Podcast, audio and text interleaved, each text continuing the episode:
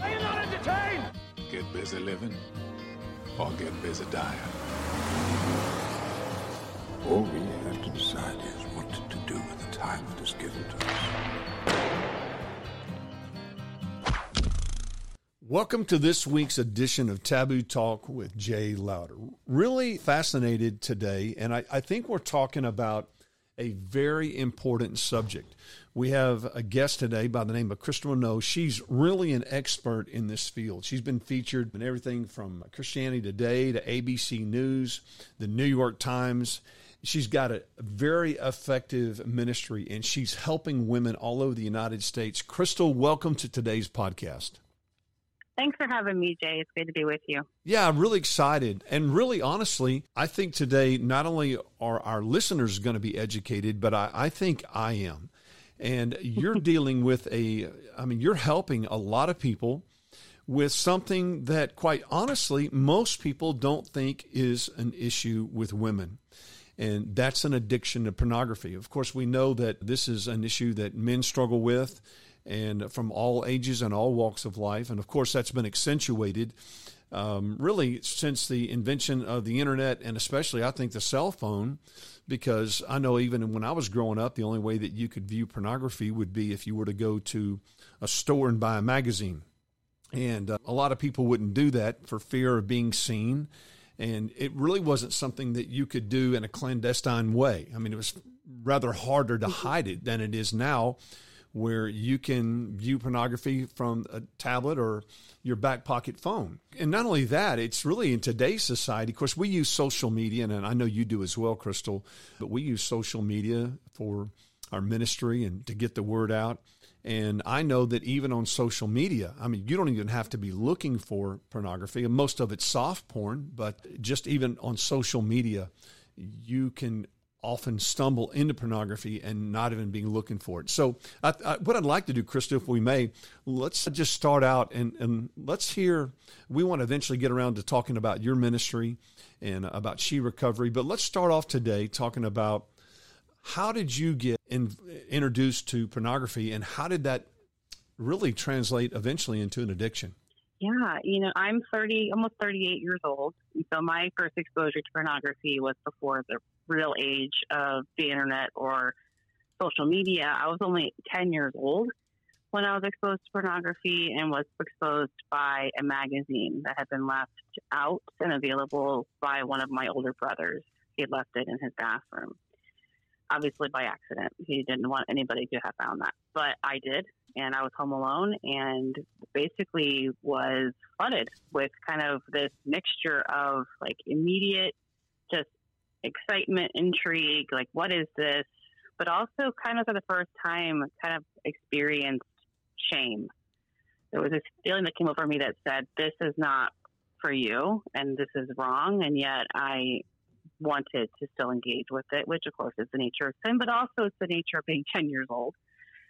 And so I decided to that day kind of feast on this material. And this wasn't what you would consider like your typical centerfold kind of Playboy magazine. This was a more harder core magazine that, that depicted actual sexual acts between men and women. And so it wasn't just centerfold models, this was sexual acts. And so it really was kind of my first exposure to sex. So my sexual education was this magazine and these sexual acts taking place on paper. Which is obviously and, it's very tainted, and I think especially yeah. some younger people don't realize that that pornography is not a realistic picture of what sex really looks like, right? At, at all. Mm-hmm. So. Now, now backing up a little bit, Crystal, were you a believer at this point in your life, or were you a non a non Christian? Well, I grew up in what would be considered a Christian household. At that particular time, I we weren't attending church. My mom had fallen into clinical depression, mm-hmm. and she really was kind of the spiritual leader in our home. My dad was not, and so she, once once once she kind of fell into that, we fell away from church for a while. But I do remember going to church early on, you know, in my life, and and knowing right from wrong, and kind of having that, you know, the the conscience of that obviously, but not at that particular point would I truly have identified myself as like a Christ follower, but certainly grew up with with the right information in my in the household. But it was later in life when you became a true believer.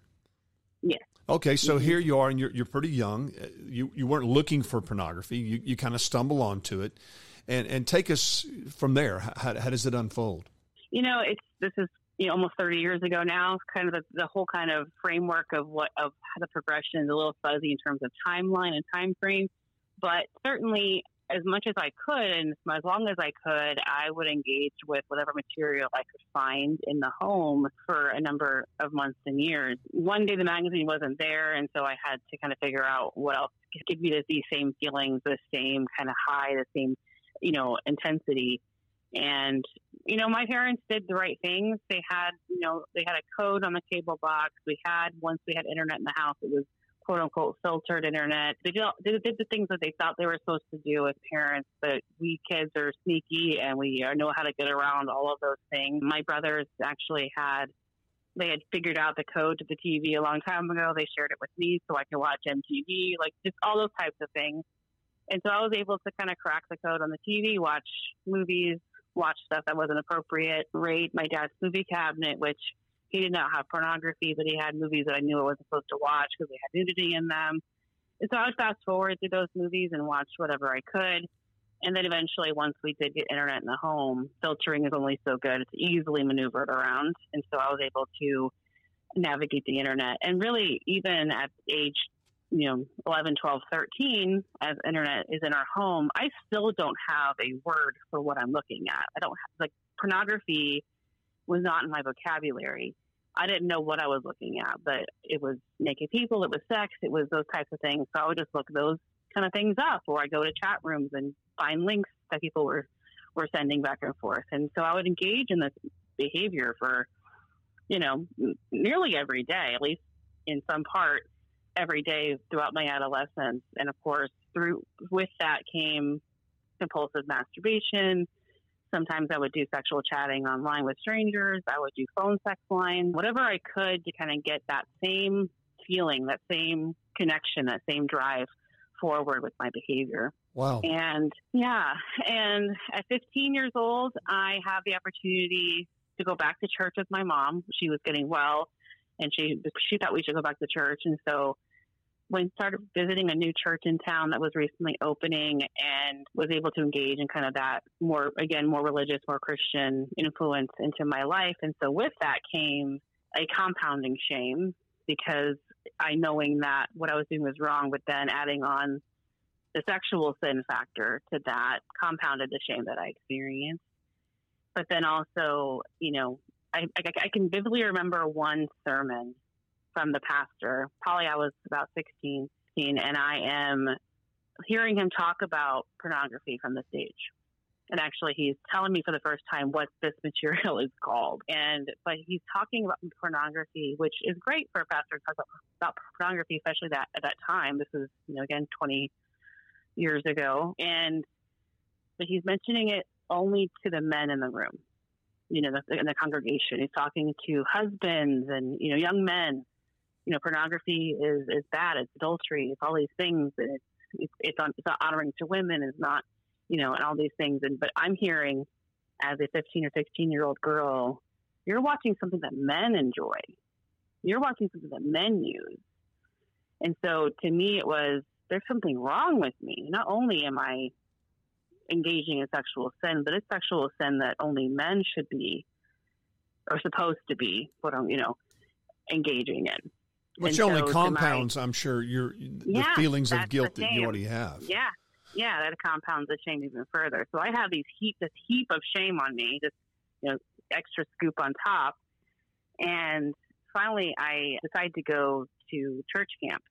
And really, the idea of going to church camp was the very first time that I, and this is this is, this is five or six years into this behavior, that I really started to realize I have a problem because my first thoughts of leaving home for a week is I can't watch porn. And I'm like, I can't go to camp. I can't watch porn. But I obviously I couldn't tell somebody a good good enough excuse for why I couldn't go to camp. So I ended up going, which ended up being the best decision of my life because it was at that camp experience that I genuinely came to a decision of faith and came to accept the Lord as my as my Jesus and the Lord and Savior. Of course, um, I would imagine, of, uh, Crystal, when that happens, so you, you you develop a real relationship with Christ. It's legitimate, and mm-hmm. now you know.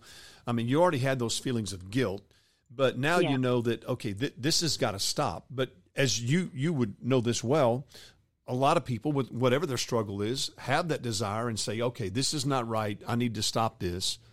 But how do I do it? Wanting to stop mm-hmm. and being able to stop are, are two different things. So yeah, yeah, keep going here and just becoming a Christian did not mean that I was without sin, right? Of so, course. and so for me, it was more of the issue of I, my father, my, my, my earthly father, my dad, he was a good man, but he was not available to me emotionally. He traveled full time in his career. And so, like, he wasn't engaged with me in a way that my young heart needed for for a dad. And so this camp pastor was explaining that I have a father in heaven who loves me and who loves me unconditionally and was available for me whenever I needed him. So that really was kind of the the catalyst to that that faith decision was I want that. I want to know that I have a father who loves me, loves me unconditionally. But knowing and then knowing my condition was a porn addict, it was, you know, could he love me as I am? Could he love me even as a sinner? And that's what I was told. He would love me even while I'm still a sinner. And and so obviously it did. It, it compounded again that shame of like, hey, I'm a Christian now. I should be able to get a grip on this, you know.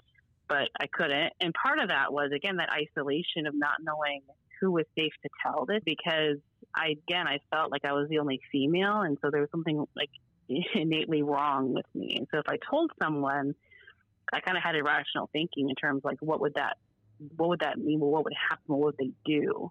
Would I be sent away? Like you know, what, what would happen if I if I if I told this?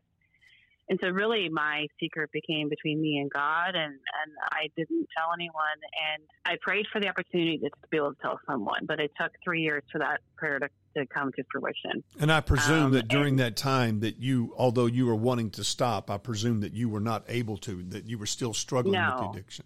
Yeah, yes, mm-hmm. absolutely. I still engaged in that material and those behaviors. And really there was kind of this I really had this idea that if I did enough good stuff, so if I did enough church stuff and ministry, that maybe through osmosis, like this would stop. Like I would, I would, I would, I would lose the taste for it.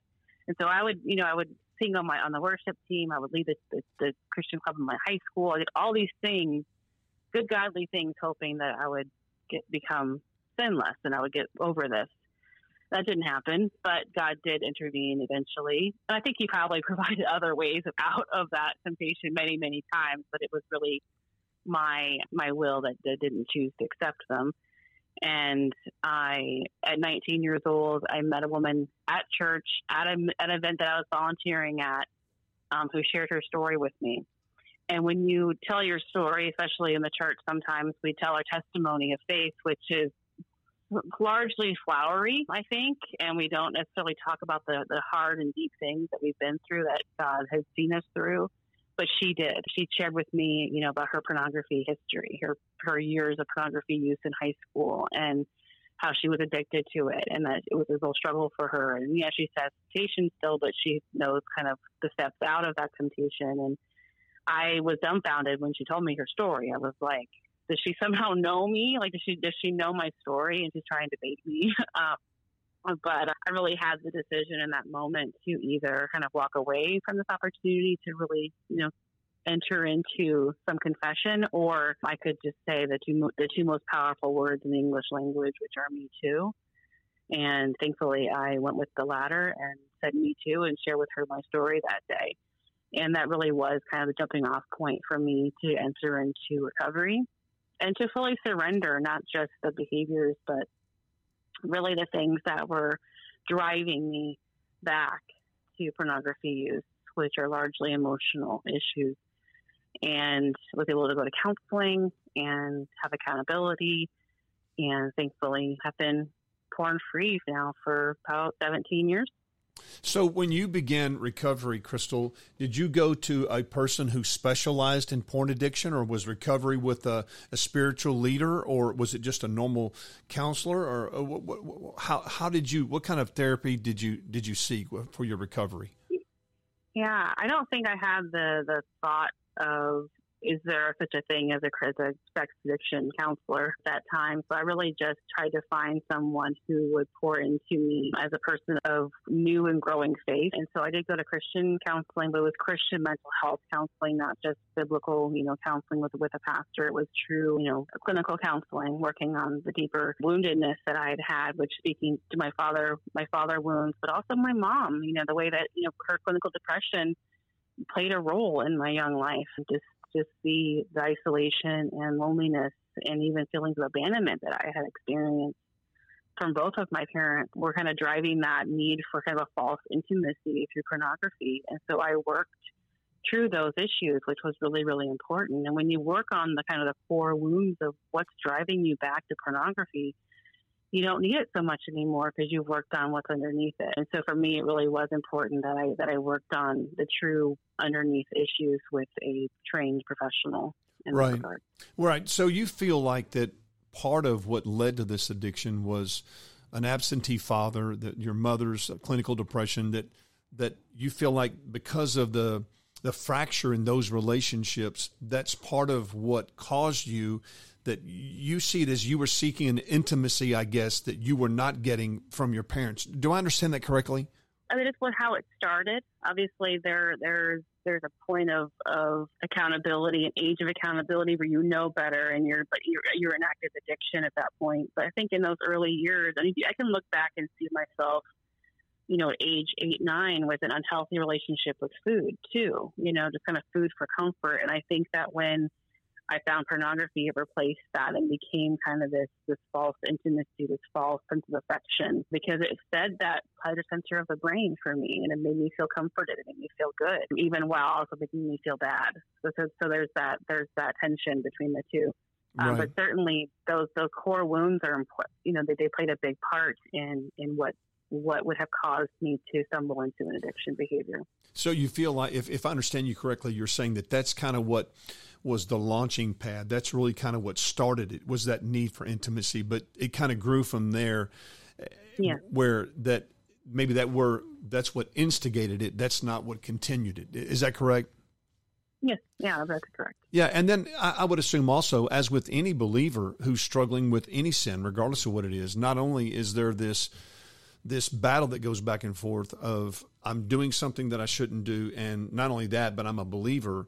But then there's this one side that it brings some degree of comfort or pleasure, but then there's that flip side that there's this condemnation and this guilt. Uh-huh. I'm a Christian. Uh-huh. I shouldn't be doing this. I know better. I'm a bad person. I'm a bad follower of Christ. I'm unworthy. I'm assuming that you must have dealt with some of those emotions that people deal with, regardless of what their addiction is, just that condemnation. And I would assume, even because I know in my own life with the struggles that I've had in different areas, that some of the things that the enemy tempts me to do that as soon as I give into those temptations, then he beats me up and tells me what a terrible individual I am.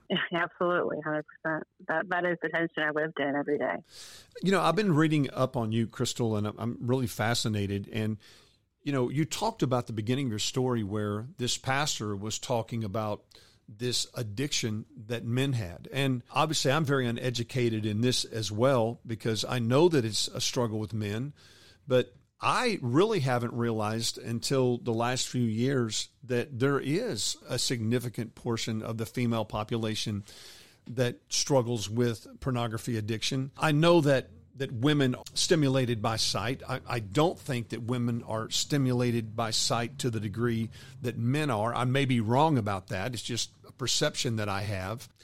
Do you, do you, do you adhere to that? Do you think that's correct? Or because I know you've mentioned that women seek out porn for different reasons, but do you feel like that, that that's an accurate assessment that that men probably are a little bit more stimulated by sight and women's the motivation for women is completely different than it is for men. I don't know the motivation is different. I think that your your assessment is correct in that men are more visually stimulated, but I don't think that it, it but women still are, you know, but it might not be to the same degree. Um, and I do think that if you're talking about pornography from an addiction standpoint, I think the core wounds are the same. You're still medicating something, men and women both. And but certainly there's for women a, a more emotional component where we are seeking a intimacy and relationship or really connect relationally, whereas men, you know, it is largely more of a physical connection with what they're looking at and visual connection with what they're looking at.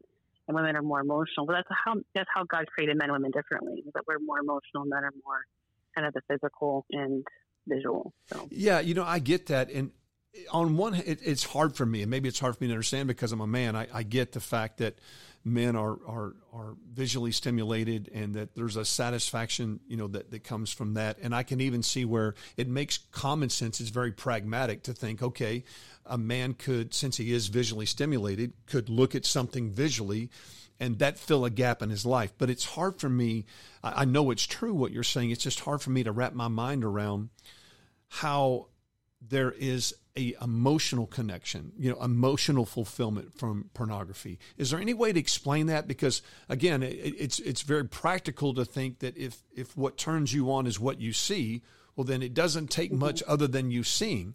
But when I think of an emotional connection, I, I think of it in terms of communication. I think of it in terms of tangible interaction. Whereas obviously pornography is not that. So is there a way to explain how there is this emotional satisfaction that comes about for women by viewing pornography?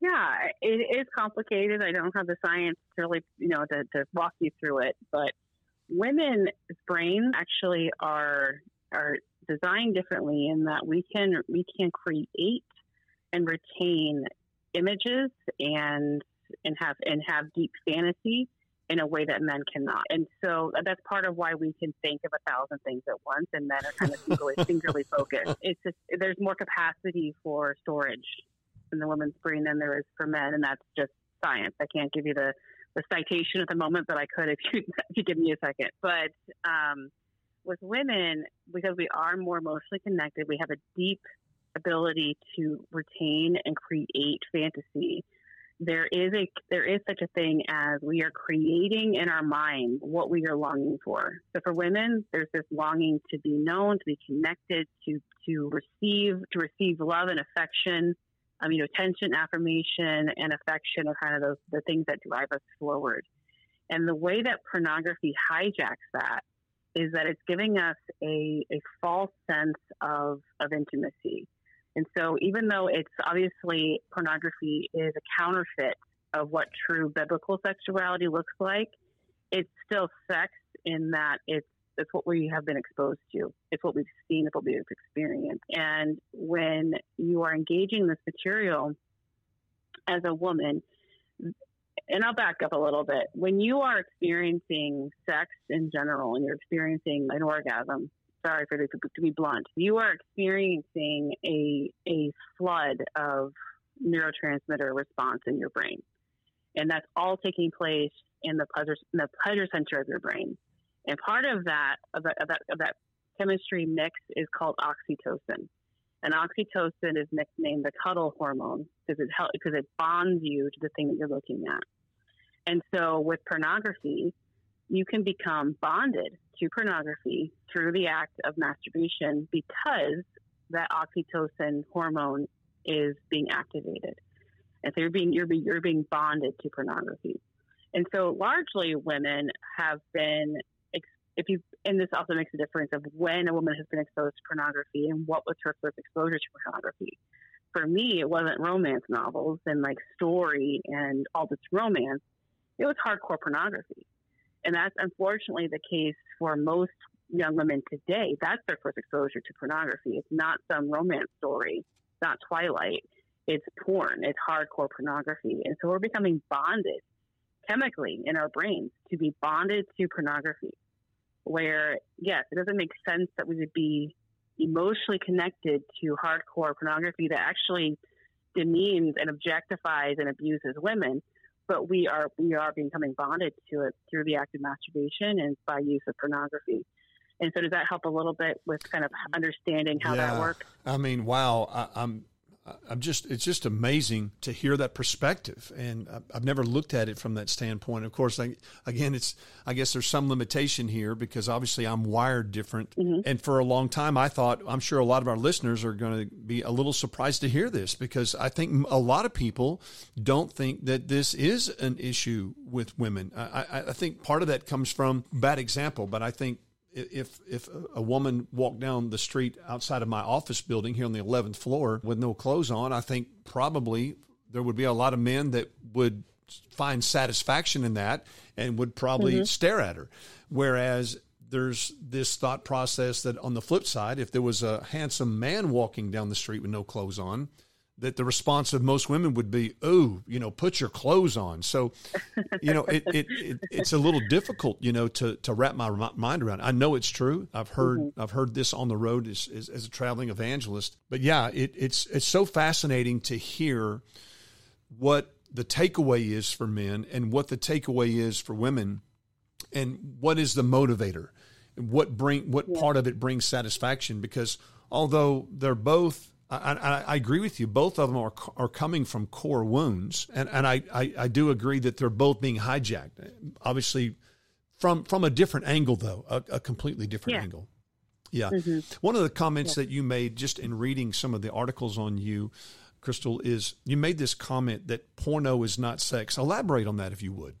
Yeah, pornography is not sex in that it's not sex as as it's intended to be. You know, pornography is yes, what's happening on the screen is real, and I want people to understand that. It's not like watching a, a, a movie or a television show where, where it's simulated sexual activity. Pornography is. It's hardcore and it is sex, but it's not biblical sexuality. It's not biblical sex. It's a counterfeit because what you're seeing on on the screen is they're not in relationship. They're not connected. It's just body parts coming together. And so it's not as it's intended to be. And largely that depiction is going to be more violent. It's going to last longer than what is real life. The, the things that you're, you're, you're watching, um, the woman is not, doesn't look like that. She doesn't act like that. She's, you know, in, in real sex requires consent. If you're talking about pornography, largely these women and men who are on the screen, they're not really consenting to these acts. They, it is an act of of human trafficking. They are being coerced, they're being drugged, they're being paid, and so there has to be a an element of consent as well. And so, sex, as we should look at it, is not what is pornography. Sex, as we should look at it, is what the biblical definition of sex is, which is men you are responsible for the sexual needs of your wife, and wife, you are responsible for the sexual needs of your husband. It's giving, not receiving. And in pornography, it's all about what can I get, and how, and how fast can I get it. Right. And and so that's not what sex is supposed to, it is or what it's supposed to be. Right. Well, and I think it's important. And I, I was having this discussion with uh, the other day. I've got a younger son, and there were some guys over the house, and somehow pornography was brought up and, and I made the comment, you know, that it's important to understand this is that when if you watch pornography, you've got to understand that it is acting. That kind of what you said. Mm-hmm. Th- this is not realistic from the standpoint of what happens between a marriage, a committed husband and a committed wife. That these are people who are, are acting. And so the the whole component of that that is missing in pornography, and I, I think somehow people I, I don't think that people really care, but that that the true intimacy is missing the true connectivity yeah. which obviously is god's purpose in that is beyond just having children but it's it's the unity it's the connectivity that comes about you know even the scripture mm-hmm. talks about in the new testament that when two people come together that there's a bond that comes together and of course pornography is absent of that bond yeah another thing crystal in reading information about you that that I, I, I find interesting is that part of your story is that you eventually went to a hotel room to meet someone and uh, they mm-hmm. knocked on the door. If I read it correctly, they knocked on the door, and then you kind of bailed out at the last minute and, and decided, I, I guess, out of fear or, or, or, what might have happened to you, you bailed out of that situation. But mm-hmm. what I read in the information was is that women tend to be less successful than men in recovery, and that women tend to be more likely to have multiple partners, casual sex, and affairs. I'd be curious, why is that? I, I mean, I was a little surprised by that takeaway as well. It's said that roughly 81% of women who engage with pornography will eventually escalate to an in person encounter. And again, that goes back to the need for connection that women have, the need for, you know, to actually experience the things that they're watching because it's not enough just to watch it. And the same thing happens with men as well. There's a whole, you know, men end up with prostitutes and affairs and all kinds of things because eventually porn is not enough. I don't have the stats on men, but 81% of women who engage with pornography will eventually escalate that behavior to an, an in-person encounter. So whether that is an affair, whether that is an emotional, it doesn't have to be emo- a physical affair. It can be an emotional affair, but you know, physical affair, emotional affair. It could be sexting. You know, anything that it's more where it's more of an engaged behavior where you're engaging another human. And again, that that speaks to their women's unique need and desire for connection,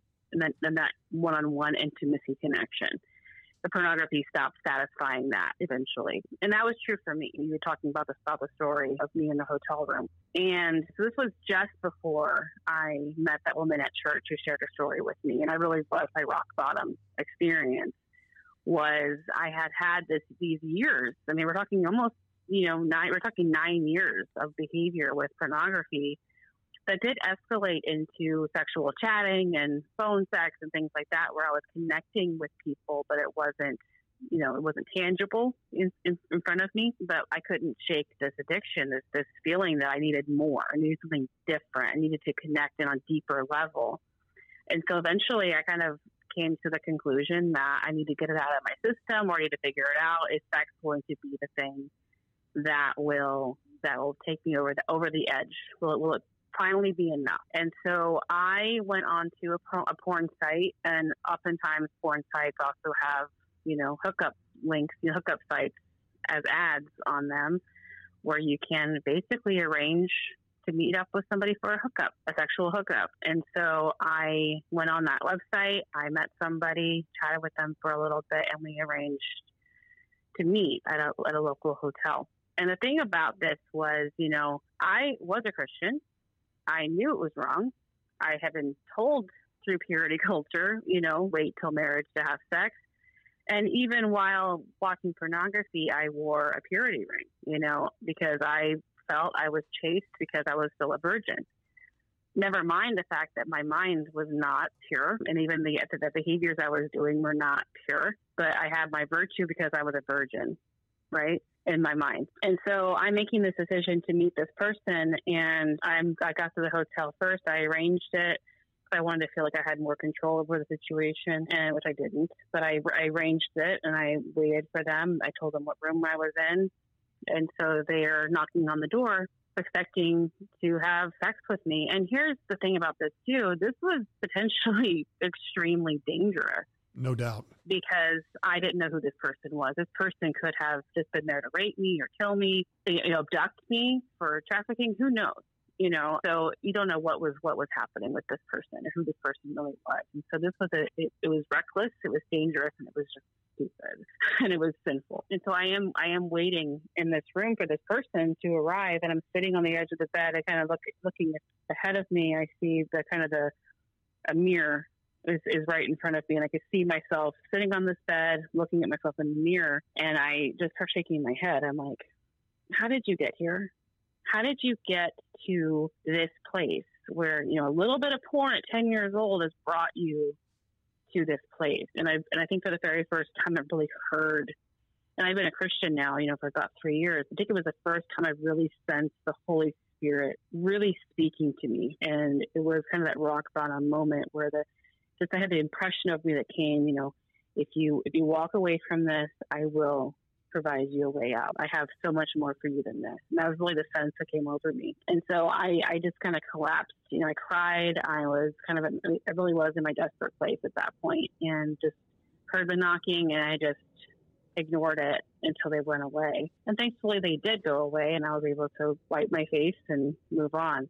Unfortunately, you know, I walk away from that and I still don't know what I'm supposed to do. Like, I still don't know who to talk to, still don't know what to happen. And within, I, I mean, I'm, I'm guessing it was within a week I met that woman at church. And so I do think that it was my final, it was my, it was a true surrender moment. It was like, okay, I'm, I'm done, but I don't know how to be done. So I need your help. And he, he provided that through that woman. Wow. Let me ask you this, Crystal. Do you ever, in your ministry, obviously dealing with pornography addiction, do you ever deal with couples? Because I know that there are some couples who, as a married couple, watch pornography. Mm-hmm. We do get quite a few married women. I would say probably the majority of our clientele are single, but I we do get we do get women coming to us who are married fairly regularly. I don't find that their husbands even know about it. And that's what I find interesting. There might have been a season where they engaged in it together, but probably their husbands didn't know that they had taken that behavior to a, you know, individual level where now they are engaging in pornography without him. And that's kind of what takes place is that it might start out as they're watching it together thinking it's going to be good for their marriage bed, which it's not, and that woman is now engaging in, in, in, pornography by herself, engaging in masturbation by herself, you know, no longer engaging with her husband, which obviously becomes a problem and becomes a problem for the men as well. Men become hooked on porn and they stop being interested in their in their wives. Same thing happens to women is that they end up kind of internal internalizing their sexual needs and they don't express them because pornography provides a different satisfaction. It's a stronger bond even than what they experience with their husband. Right. Yeah, I knew a couple that uh, you know she uh, they had told me we were talking and they had broken free from that, but neither one of them they said watched it independently of one another, but they had watched it together in mm-hmm. the in the hopes that it was going to kind of spice up their their their sex life. And I just wonder if that's something that is something that you see on a common basis where couples do engage in that. It sounds like from your experience that the couples that do engage in that, eventually it translates into one or both beginning to view it independently of one another. Yeah, that, that is what I see most most frequently. Right. Another thing that I, I read was that 80% or close to that, close to 80% of women who struggle with pornography of have had some form of abuse. And that, that figure to me was significantly higher than what I would have expected it to be. Yeah, we have that statistic as well. And I think that's something that does translate to our clientele that we see that there is some form of, of abuse. It might not be sexual, but there is some form of abuse, whether it's physical, emotional, even spiritual abuse um, and sexual abuse. That there's some kind of trauma in, in early childhood or adolescence that they are not satisfying, medicating rather with pornography or acting out behaviors and such as that. It's it's terribly sad. And I think that if we if we had enough men, and this is the thing about men as well, is that men don't talk about their sexual abuse at all. So while, while women might eventually admit to a sexual abuse encounter, men don't. And I do kind of wonder how deep of an issue it is for men as well who are hooked on pornography or, or have have an inappropriate sexual conduct. How often sexual abuse is a factor in their in their childhood as well. And unfortunately, childhood sexual abuse is is so prevalent and so widespread. I don't think it's just girls; it's, it's boys as well. Correct. And but yes, I, I do think that there's, there's a factor there that might cause a, a propensity towards pornography use.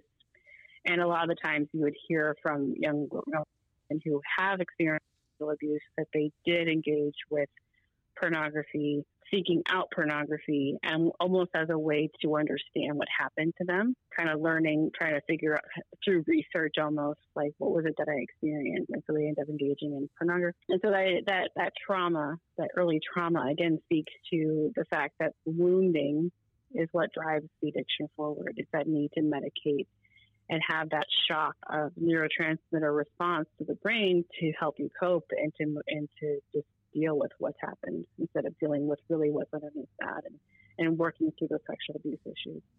Crystal, obviously, from the time that you began recovery, I mean, it was a long road and didn't happen overnight. How long was it from the time that you began recovery till the time that you completely broke free from pornography? Um, thankfully, pornography itself was something I was able to kind of break free from fairly quickly, mainly because I had accountability software put on my on my computer, my devices at that time, and I had that woman at church who she became an accountability partner and eventually a mentor and a friend to support me through as as an act of accountability.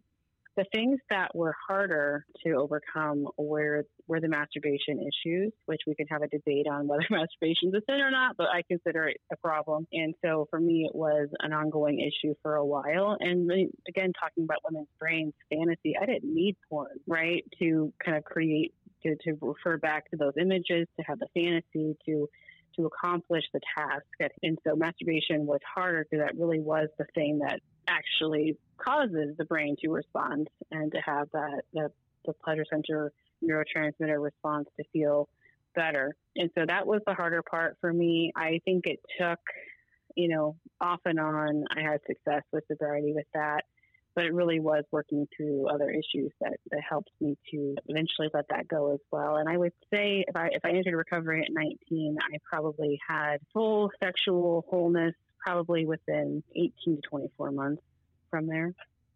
Well, but again, that's that's having accountability and support and working through issues. So well, if you're not doing that, if you, if you don't have that, it's much harder. Yeah, and I was gonna. That's what I was gonna say. That part of the reason for your success. I mean, obviously God played a role in that, and obviously therapy did. But yeah. that accountability yeah, yeah. was obviously a huge part of that as well. Accountability is mm-hmm. good for anybody. Crystal, talk a little bit about. We're going to have listeners today, people who are believers, non-believers that are listening to this podcast. You have a great ministry called She Recovery. I want you to talk a little bit about that, and just also how people could connect to She Recovery that may have this same struggle yeah, She Recovery, it was birthed out of my own experience, my own story. I started this ministry. It started out as a recovery group at my church in 2007. So I've been doing this doing this work one on one with women for, for 15 years now. But it started out as just me and a few women in a, in a, in a church classroom meeting. Eventually became what it is today. We offer we have we're entirely virtual, so all of our services are available worldwide.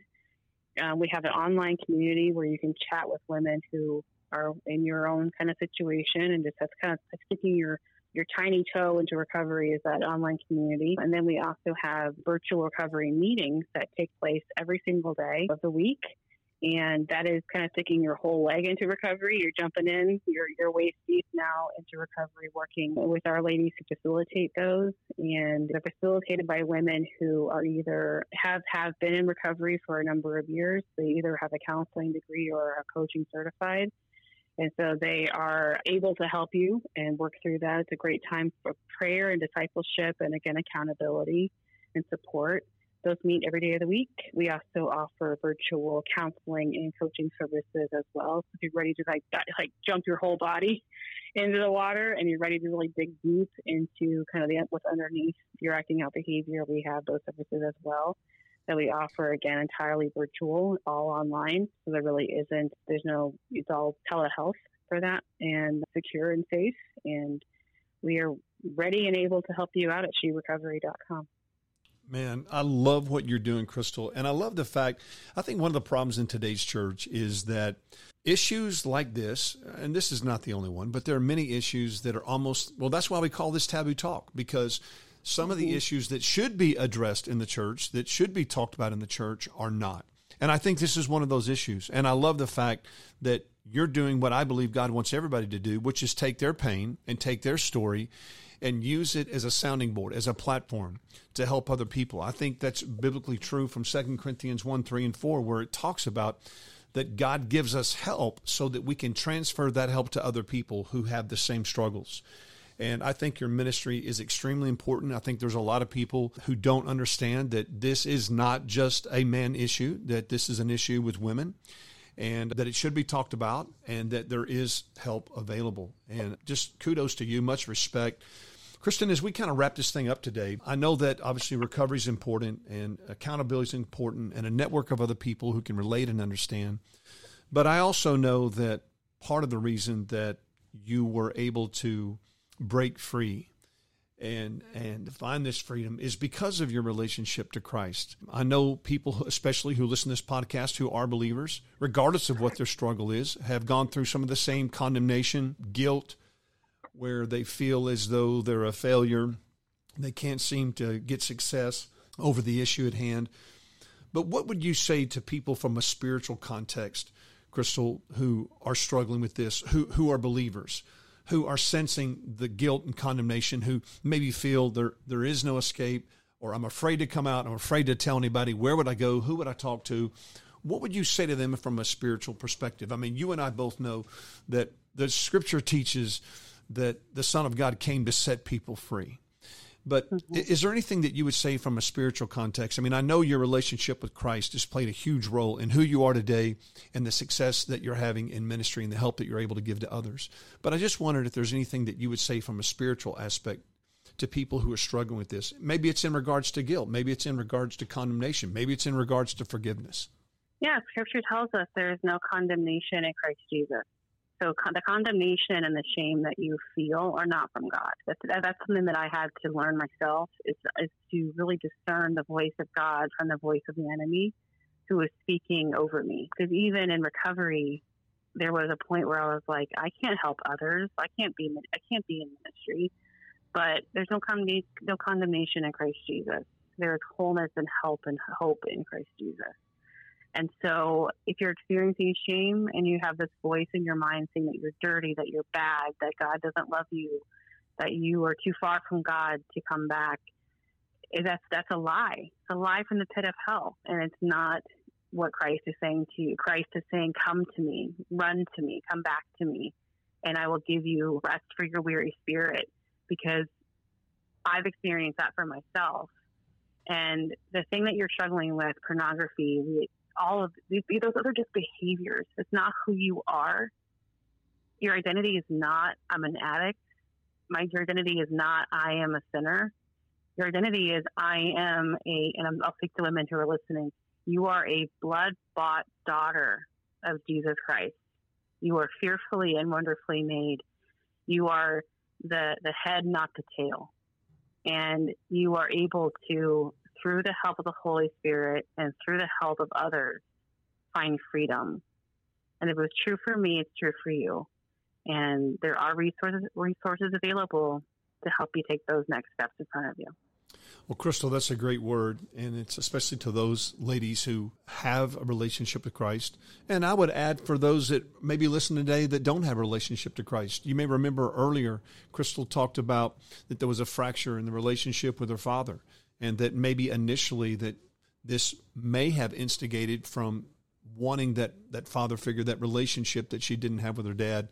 I would say to those that are listening today, as on top of what Crystal's already said, that if you don't know Christ, that there is a father who does seek a relationship with you, regardless of your baggage, regardless of your struggle, regardless of even your addiction, that that he loves you and that he wants to set you free and that he wants to connect with you. And the way that he does that is simply by your willingness to turn to him, asking for forgiveness, believing that he died for you, that he rose again, believing that when he hung there on the cross, he was hanging not just so you could have a ticket to heaven, but so that you could know him intimately in a personal way. And that he says that if you would be willing to come to him, to simply call out and put your faith in him and him alone, that uh, he would heal you, and he would forgive you and even restore you. Crystal, so much respect to you. Thank you so much for what you're doing to help people with this addiction. I hope many people will reach out to you. Again, that website is, say it again one more time, Crystal, for our, our listeners. Yeah, it's She Recovery. So just like she as in S H E, sherecovery.com. And if I can just real quickly promote our summit. We have a virtual summit. If you're looking for kind of a next step on your recovery or to learn more about these issues, we do have a virtual summit. It's entirely online for women, for teen girls, parents, counselors, church leaders to learn more about these issues and to get the help that they need. Taking place October 17th through the 21st of 2022, and we'd love to see you there. Crystal, thanks so much. Continued blessings on you and what you're doing. Thank you for being a voice especially in an area where a lot of people are afraid to come out and talk about it. And thank you for having me and, letting me uh, share about it. I'm very thankful. Thank you.